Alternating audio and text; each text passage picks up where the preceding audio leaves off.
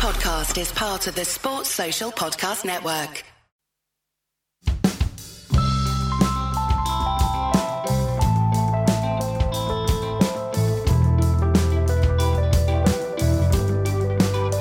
This episode of Ren Inca is about cricket photography. So for this one, I got in one of the 100 greatest cricket snappers I know. Philip Brown, cricket photographer. We talk about Stuart Broad's nose, Bob Hawke, a boy in Bangladesh, light, backgrounds, remotes, following the ball and enjoying a tour. You did a photo once for the film Death of a Gentleman, which is like really famous film that everyone still talks about all this time. I didn't realise that you did other cricket photos as well, but look at you, you've built quite a career, 320 photos. How many of those did you take on your iPhone? 320 pages of photos. Oh! And I think I counted up 346 photographs in the colour of cricket. So I very much enjoyed my assignment for Death of a Gentleman, and that didn't make the book. It's 346 pictures plus that one. That was the 347th best picture that you've taken. This book has an opening by Stuart Broad. Forward, yes. And it also has a photo of him getting his face smashed in of something that he said recently still gives him nightmares. How did you manage to pull off the combination of him writing the book that you're actually tormenting him with? Well, Stuart didn't actually say, I want to see every picture that goes in the book before I write the forward. He's quite easy-oozy when it comes to writing forward, so he didn't say that. I think he's all right with it. I felt worse the other day when I was talking to England captain Joe Root, and I said, I'd love to give you a book, but I don't actually get like loads to give away, as you probably know. And then I said, oh, I'm really sorry that day when you dropped your bat, like a mic drop thing that you did. I'm really sorry that that's in it. And he kind of went, yeah, that's fine. Don't worry about it. But I think that is his most embarrassing moment on a cricket field. So... yeah, what was the question? We'll be doing this a lot. So cricket photography, I want to talk to you about this. I remember a couple of years ago, you had to do some other sports photography and you were telling me how it didn't work in the same way as cricket photography. And obviously there's quite a few famous cricket photographers of which you are, what, top 25, top 50 maybe? I just looked at the charts. I was 63, but up from 65 last week. So that's quite pleasing.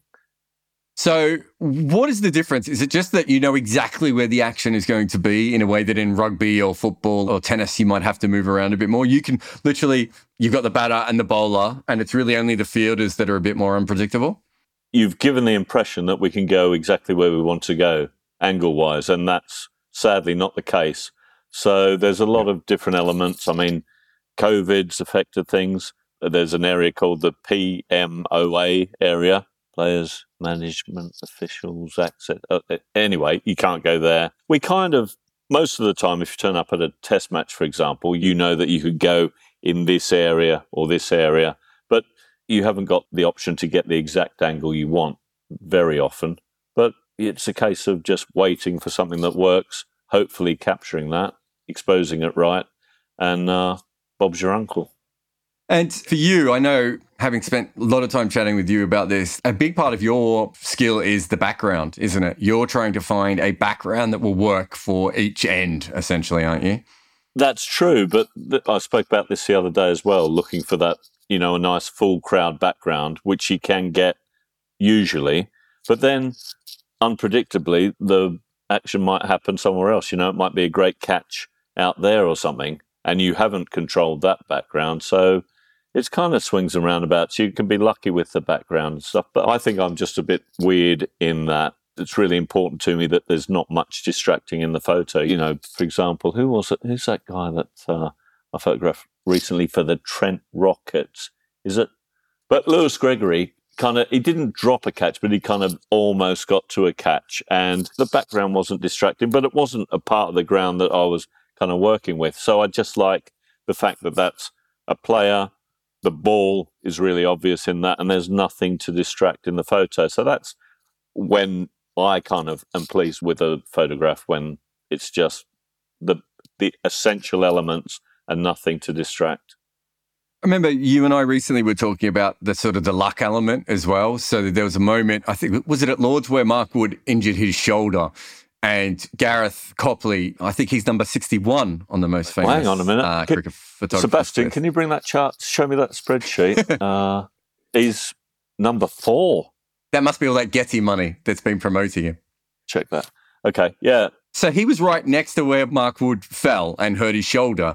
But because of the long lens and the angle he was on, he couldn't get that photo. And you were saying that you were basically at the other end of the ground, but had the ability with a long lens to be able to capture Mark Wood from there. Like, there's an element of luck in some of these things, isn't there? Have you spoken to him about him not being able to capture that? Or was that my interpretation that he wouldn't have been able to capture it? No, I saw it on the TV. I could see where his lens, because he was right next to Woody. Yeah, I could see close. There was no way he was going to be able to move. He wasn't going to be able to move it around. Yeah, you're right. I was absolutely miles away. I was at the other end. I was at the nursery end, and he kind of fell, rolled, hurt himself by going over the cushions at the pavilion. So I was kind of amazed when I cropped in on the picture that it was still, the quality was good enough to, you know, you could see the kind of eyes rolling back in his head. I'm thinking it's got to be, it's a guess, but it's got to be kind of 150 yards, maybe. You'll probably know the dimensions of Lords, or you should do. Yeah, 150 yards. Let's just go with that. That's a really good measurement. The quality of the cameras is ridiculous at the moment. I'm just always in awe of how much you can crop in on something like that, which was an important moment. There was an element of luck in it, I suppose. But when I saw him racing towards the boundary, and when you think the fielders going to arrive at the boundary at the same time as the ball, you think this is probably worth taking a couple of frames of this. Would you have taken a photo of that before the digital age? Or is that something before the digital age it wasn't worth it? You were kind of limited. I'm thinking back. So when I was working in the 90s and working for the Daily Telegraph mainly here in England, you try and limit yourself to, I think, something like 4 films. So 4 times 36 exposures. So you've got 144 frames to play within a whole day. So you had a whole thought process of thinking, well, this is kind of a moment, but is it worth pressing the shutter for? Because, you know, it's kind of going to cost 40, 50p, and then I've only got 143 frames left for the day. So it's definitely wouldn't have kept my finger down. My camera now, I think, is 12 frames a second. So you think, Woody arriving at the boundary, going to topple over, you just think, well, I'll take that and see if it's worth sending or it makes a picture. And how many photos do you take on an average day? That is the most predictable question, sorry to say, that anyone asks. No, there's a reason I'm going to ask you specifically about that, but I did want to know what the number was. So if you're up for 140. Is it like asking De Niro who his favourite director is? Is it? No, it is not. No, like it's that. Not. No. Just Scorsese. Probably at the moment, I've got the second camera at a test match usually bolted up high somewhere. So that's hopefully taking a photograph every time I take a photograph on the long lens downstairs. So I'm probably taking, rough figures, 2,000 a day on the D6 down with me. So hopefully 2,000 upstairs. That will never get looked at, ever. I mean, I don't even look through them. I just think, oh, what was that catch by Bairstow? What does that look like? And find that moment and go, yeah, that wasn't any good. What was that wicket like? Yeah, that was okay, so I'll send that one. But 1,980 pictures from the remote camera don't even get looked at. So maybe in 100 years' time, someone might trawl through them and go, oh, he's missed this one. This was quite good. Well, that's what I was thinking, because now when you take 4,000 photos a day, there must be really good photos. So did you go back through everything for this book, or did you just go back through your old favourites? Because I know that you're quite full on with your favourite photos. You get quite excited when you've nailed one. I think that's a healthy thing. I think when I get to the stage when I'm like, yeah, whatever type thing. But yeah, I still get a kick out of taking what I think is a really nice photo. I didn't trawl through all the remotes I've ever taken to come up with this book. And what was quite fortuitous, I'd say, was that there's a big competition every year, which I enter, where you've got to produce your 10 best pictures of the year. So normally in that file, I've got kind of 20 pictures that are in the running. So because that's like the last 18 years, say, I've got 360 of my favourite photos there. So it was a great head start putting together a book, to think, well, I'll put in my best kind of 10, 12 from each year, and we're kind of 2/3 of the way there. So fill in a few gaps. One thing that I've always appreciated about your work is your ability to sort of find photos in other parts of cricket. It's not just about the ground for you. You're very diligent and hardworking when it comes to finding new angles, finding new things to cover. But my favourite story is perhaps when you probably broke a law and you followed Bob Hawke, the Australian Prime Minister, into the Australian change room. I'm not sure I broke a law. I broke a rule, I think. I was quite inexperienced and probably nervous. I didn't really know exactly what I was doing at the time. But you're talking about 1989 when he was the serving Prime Minister and I was working for the Murdoch Papers in Australia. So I don't know, probably 8 or 10 titles across Australia, if not more. And this particular day, the Ashes in 89, I thought, oh, look, Bob Hawke's over there in the tavern stand. I just kept an eye out thinking if he goes downstairs or something, I'll rush down from my perch and get a picture of him. And funnily enough, I did see him leave the sponsor box. I rushed down and he had a whole entourage that were just marching up to the back of the pavilion. And I don't remember taking a picture of him on that march. And when they got to the door, they all just walked straight in the pavilion. And I had 0.5 of a second to decide what I was going to do. So I just marched in with them up a flight of stairs, straight into the dressing room. And next thing he's talking to, I'm pretty sure it was Mark Taylor in the Bing thing. Jones and Allan Border, wasn't it? Then he went out onto the balcony. Oh, okay, yeah. During play, I still can't get my head around it. And I'm thinking, that's a really good picture out there. And I just kind of went out. I had to walk between them and like crouch on the balcony next to them and take this picture of, as you say, Prime Minister Bob Hawke, Allan Border, Dean Jones. I think Jeff Lawson might be in the background. And it is a favourite picture of mine because I thought, how did I get that? I mean, the front page of the Times the next day was a picture of Bob Hawke on the dressing room balcony from 200 yards away. I really should have thought on the day, oh, maybe I could sell this to another paper, but I didn't. But anyway, favourite picture, I sent it back to Australia thinking, you know, here come the herograms, here come the letters saying, oh, you're fantastic, you've done a great job. I think it went on page 26 of the Sunday Telegraph as a kind of stamp-sized image. And I always thought, surely someone's mucked up there. A picture of Bob Hawke. During a test match, Allan Border's got his pads on, ready to bat. But what I really enjoyed was only the last trip I did to Australia, so 3 years ago, whenever it was, I got to speak to both Allan Border and Dean Jones about this image. I showed them on my phone. I said, oh, remember this? And they both told me their versions of what was going on that day. You know, Allan Border, he was still really upset with Bob Hawke for the day that he'd said, oh, if only the cricket team had 11-pack cashes, you know, we might have won that test match in Melbourne. And he was still, like, I think the time after that when Bob Hawke had come in the dressing room, he'd been told to go forth in no uncertain terms by Allan Border. And AB said, yeah, he was still deciding whether to chuck him out or not. He wasn't happy with him being there. And Dean Jones told an even better story about, he'd said, Dean Jones was complaining to him about, I might get this, what's it called, consumption tax or something? Some tax. Maybe it wasn't, it starts with C. It sounds like a very Dean Jones thing to complain about, doesn't it? Well, basically Dean Jones was upset because he had to pay tax on earnings that he hadn't been paid yet. So he didn't see that as fair. So he was whinging about it. And Bob Hawke apparently said to him, if you go out and score a century today, I'll get rid of the tax. And he scored 20-something.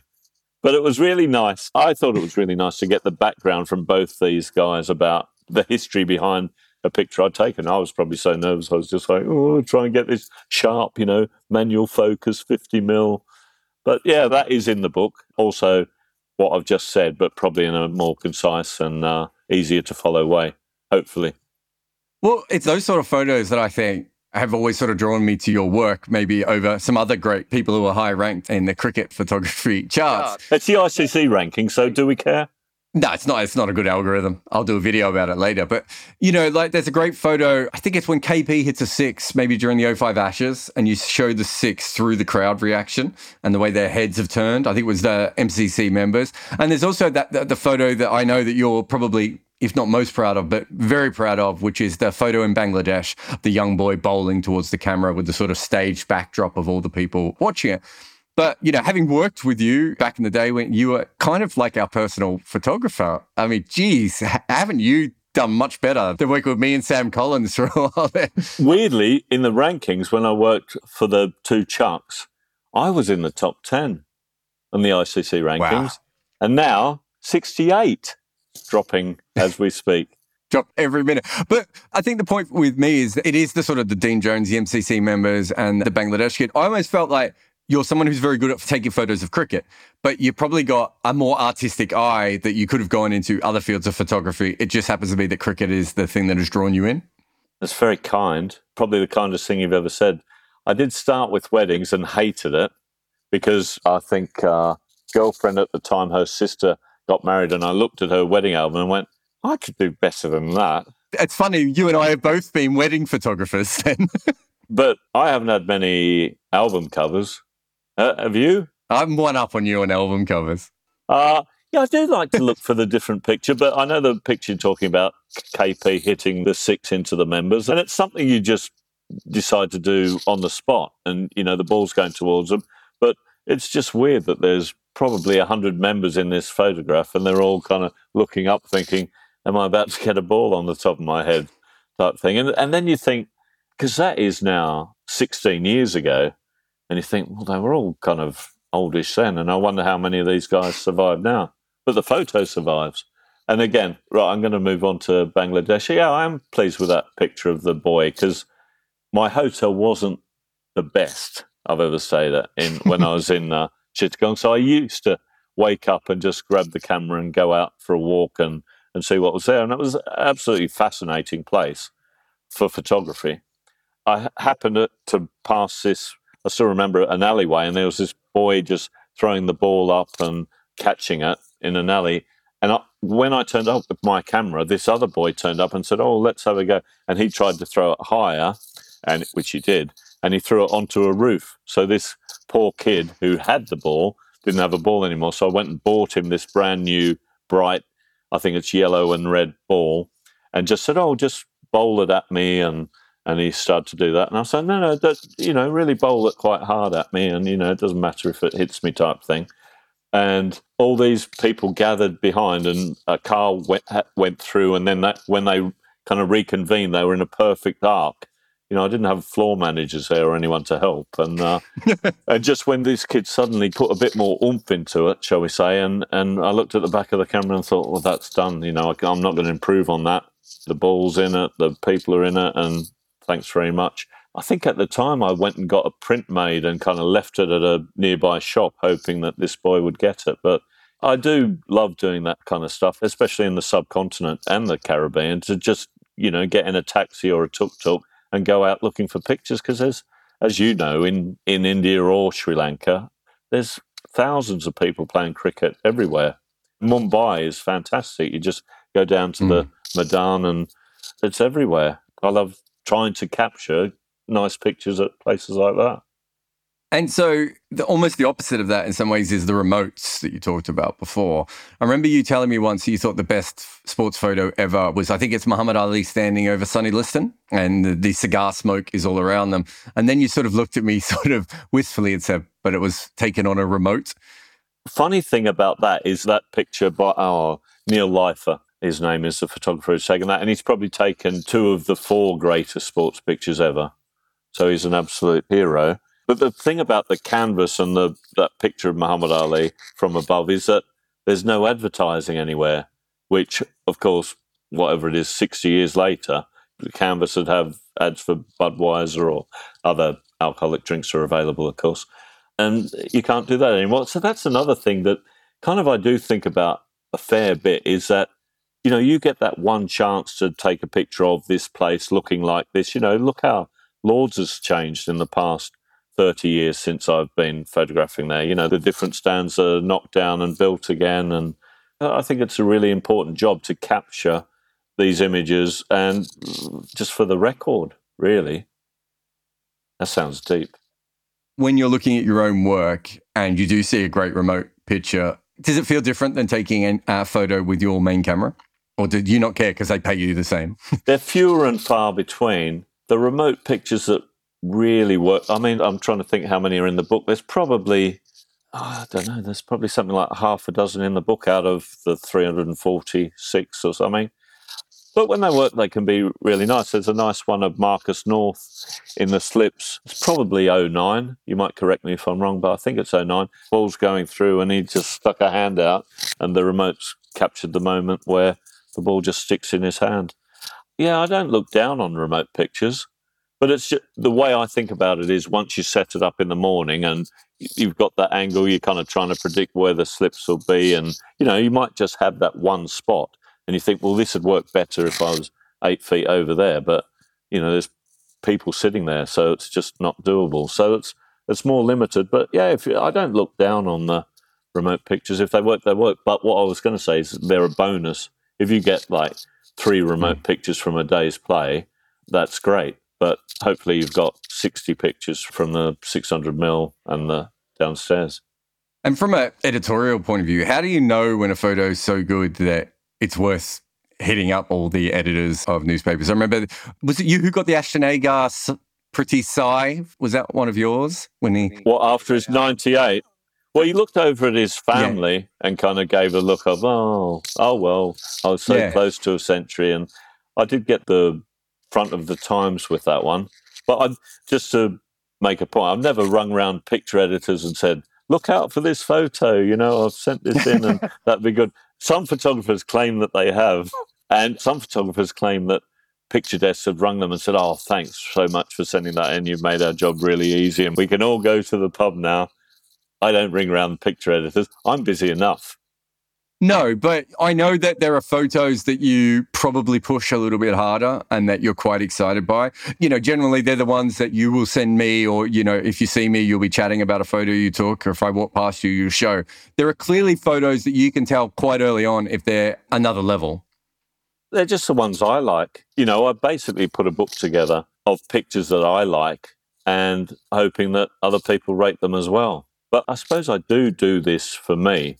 I like to please myself by getting good pictures, or, you know, like the other day at the 100, I did enjoy the 100, by the way, but just the pictures that you could get at the 100. And George Garton from Southern Brave, as we call them, even though you think, well, you know, he might bowl someone, the bales might fly around, I don't care, because George Garton has the most amazing action after he's bowled the ball, flies in the air like a javelin, and I've never seen anything like it, and I'm willing to concentrate on that, maybe miss bales flying or something. I just want to get a really nice picture of George Garton. And then when I've got the picture from that angle, I want to try and get the picture from front on, as if he's coming straight at me, which I had the opportunity to do at the Oval during a 100 match. So I'm in it for me, and I suppose I figure that I know what a good picture is. So if I'm pleasing myself by getting what I think is a good picture, hopefully other people rate it as well.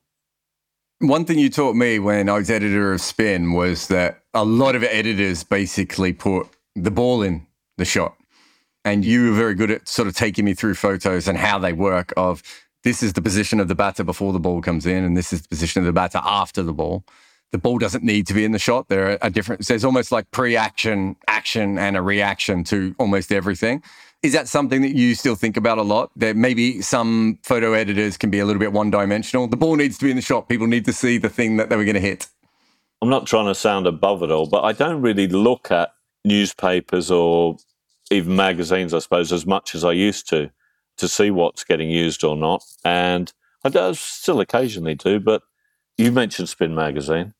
I was hoping you were going to say the thing I taught you about editing Spin Magazine was not to put the same picture on page 28 and page 30, because that was pretty good.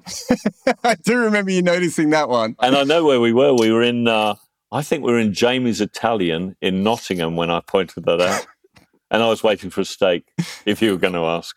I think I was probably also waiting for a steak. Yeah, they were good, weren't they? We kind of bonded over the fact that we only ate a couple of foods in those days. Did you? Is your palate, like, increased? It has, you know. I'm going to butt in and say that. You're looking very healthy and very good at the moment, so well done, whatever you're doing. Keep doing it. Well, you know, it's because of all the photos you've taken of me over the years where I've looked shithouse, I thought maybe I'll try and make myself look better for the next time that Phil Brown's around. Good answer. Oh, I think we bonded over a lot of things, but yeah, our love of steak was probably up there. I suppose I put it a different way. I think of you as a non-sports photographer. In that for you, capturing the moment is certainly really important, but for you, the actual image is the most important thing. Does this tell a story? Does it look beautiful? Does it pop? Whereas there are probably many other great sports photographers on a similar level to you, who for them, it's all about capturing the moment at that particular moment. Whereas I always think that your eye is almost half wavering on, is there something good happening on to my left, to my right? And, you know, I just want to get a great photo and I'm at the cricket. It probably happens less in this country that my eye is kind of wavering, but definitely in, say, India or something, I'm thinking, you know, what's the crowd like over there looking through the fence, or, you know, what's going on outside the ground and all that. Yeah, I love doing that. What was it? A sports photographer? I can't remember your definite... Yeah, that's on your business card, isn't it? I'm interested in more than the action, definitely, that's going on in front of me. It's nice to capture the moment of the day. I'm trying to think of, you know, a case years ago was when Ben Stokes took that incredible catch at Trent Bridge, which was basically behind him, just freakishly put a hand out and the ball went in it. And of course I'm thinking, oh, that might be fantastic from the remote, but is he in or is he not in type thing? Because, you know, like I said before, you kind of set it up blind and you've got to predict what's going to happen and which way you're going to point it and everything. And when I downloaded the file to have a look, there's Ben Stokes and the absolute moment that he's taken this amazing catch. And of course, it's chopped off with his arm. So we've got Ben Stokes' body, but the arm and the hand that's taking the catch is missing from the picture. So that might answer whatever question you asked about 3 minutes ago that I can't remember. But no, it does. I haven't got a copy of your book, but I think your publisher put together a YouTube video where there's quite a few of the images. I did that years ago, but I'm going to take credit for that. I did that. I sat right here and I did that in 2013. But yeah, it is, that's quite a nice thing for people to watch if they just put into YouTube, or you might link to it. I don't know how this works. But 25 years of cricket photography, that was called, and I put it on YouTube. And that probably helped me get a publisher in the end. Actually, I think I said someone show them that. Yeah, but I remember watching that and it almost feels like you have captured cricket culture rather than cricket. And that's not in any way slagging off other cricket photographers who've done incredible works. Patrick Eague is obviously incredible. There's been a few cricket photographers with their own book. It just feels like yours is more about cricket culture and cricket life rather than just great moments on a field. Yeah, well, I hope so. And I think it is, because there's a lot of photographs away from the action and, you know, girls making bats in the streets of Nagpur and stuff like that. Nagpur's still my favourite, a favourite place, my favourite ever sign that I saw in a shirt shop. I know, where else can you walk along the I'm going to call it a sidewalk in case any Americans are watching. Where else can you walk along a sidewalk and see a big hole in front of you and look down and see a 40-foot drop to oblivion? That makes going for a walk exciting, I think. But there was a shirt shop there that I didn't go in, but I just photographed the sign on them. It said, buy 2 shirts, get 7 free. And that's my kind of place. One last question. What do you love more, cricket or photography? That's a good question. That's an original question. I like that. I had to come up with one. Photography. I think that comes through in your work. I like cricket a bit, but I like cricket photography a lot more than cricket. I wouldn't go to cricket without a camera. I've got no interest in going to watch cricket without a camera. My job is my life, and that sounds so corny. But this is my hobby. Basically, I started a hobby, and people started to pay me to do it. And I thought, how good's this? How long will this last? And it's lasted quite a while. It lasted longer than I thought. So's this, by the way. What's the name of your book, idiot? It's called The Colours of Cricket by me. There's a back cover and a front cover. Front cover's probably preferable. And 320 pages, 340 photos, extended captions. Some people seem to have quite liked it, which is nice. And Pitch Publishing did a good job. The designer did a good job. I did a great job selecting the photos, and available everywhere apart from Greg's. Thanks for coming on the podcast. Thanks for having me.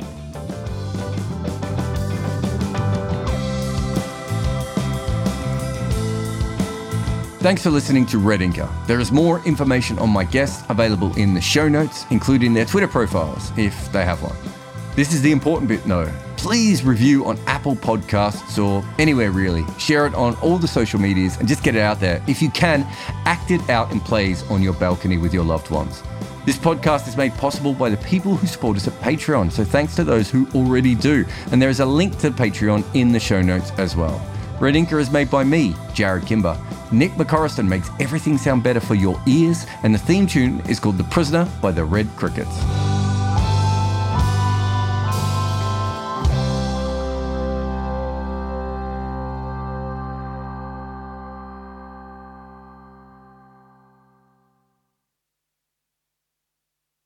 If you're enjoying Red Inca but want to know more about Fred Spofford's moustache or the time Vizzy got stumped looking like a buffoon or any other great stories from cricket's past, well, I have a history of cricket podcast called Double Century.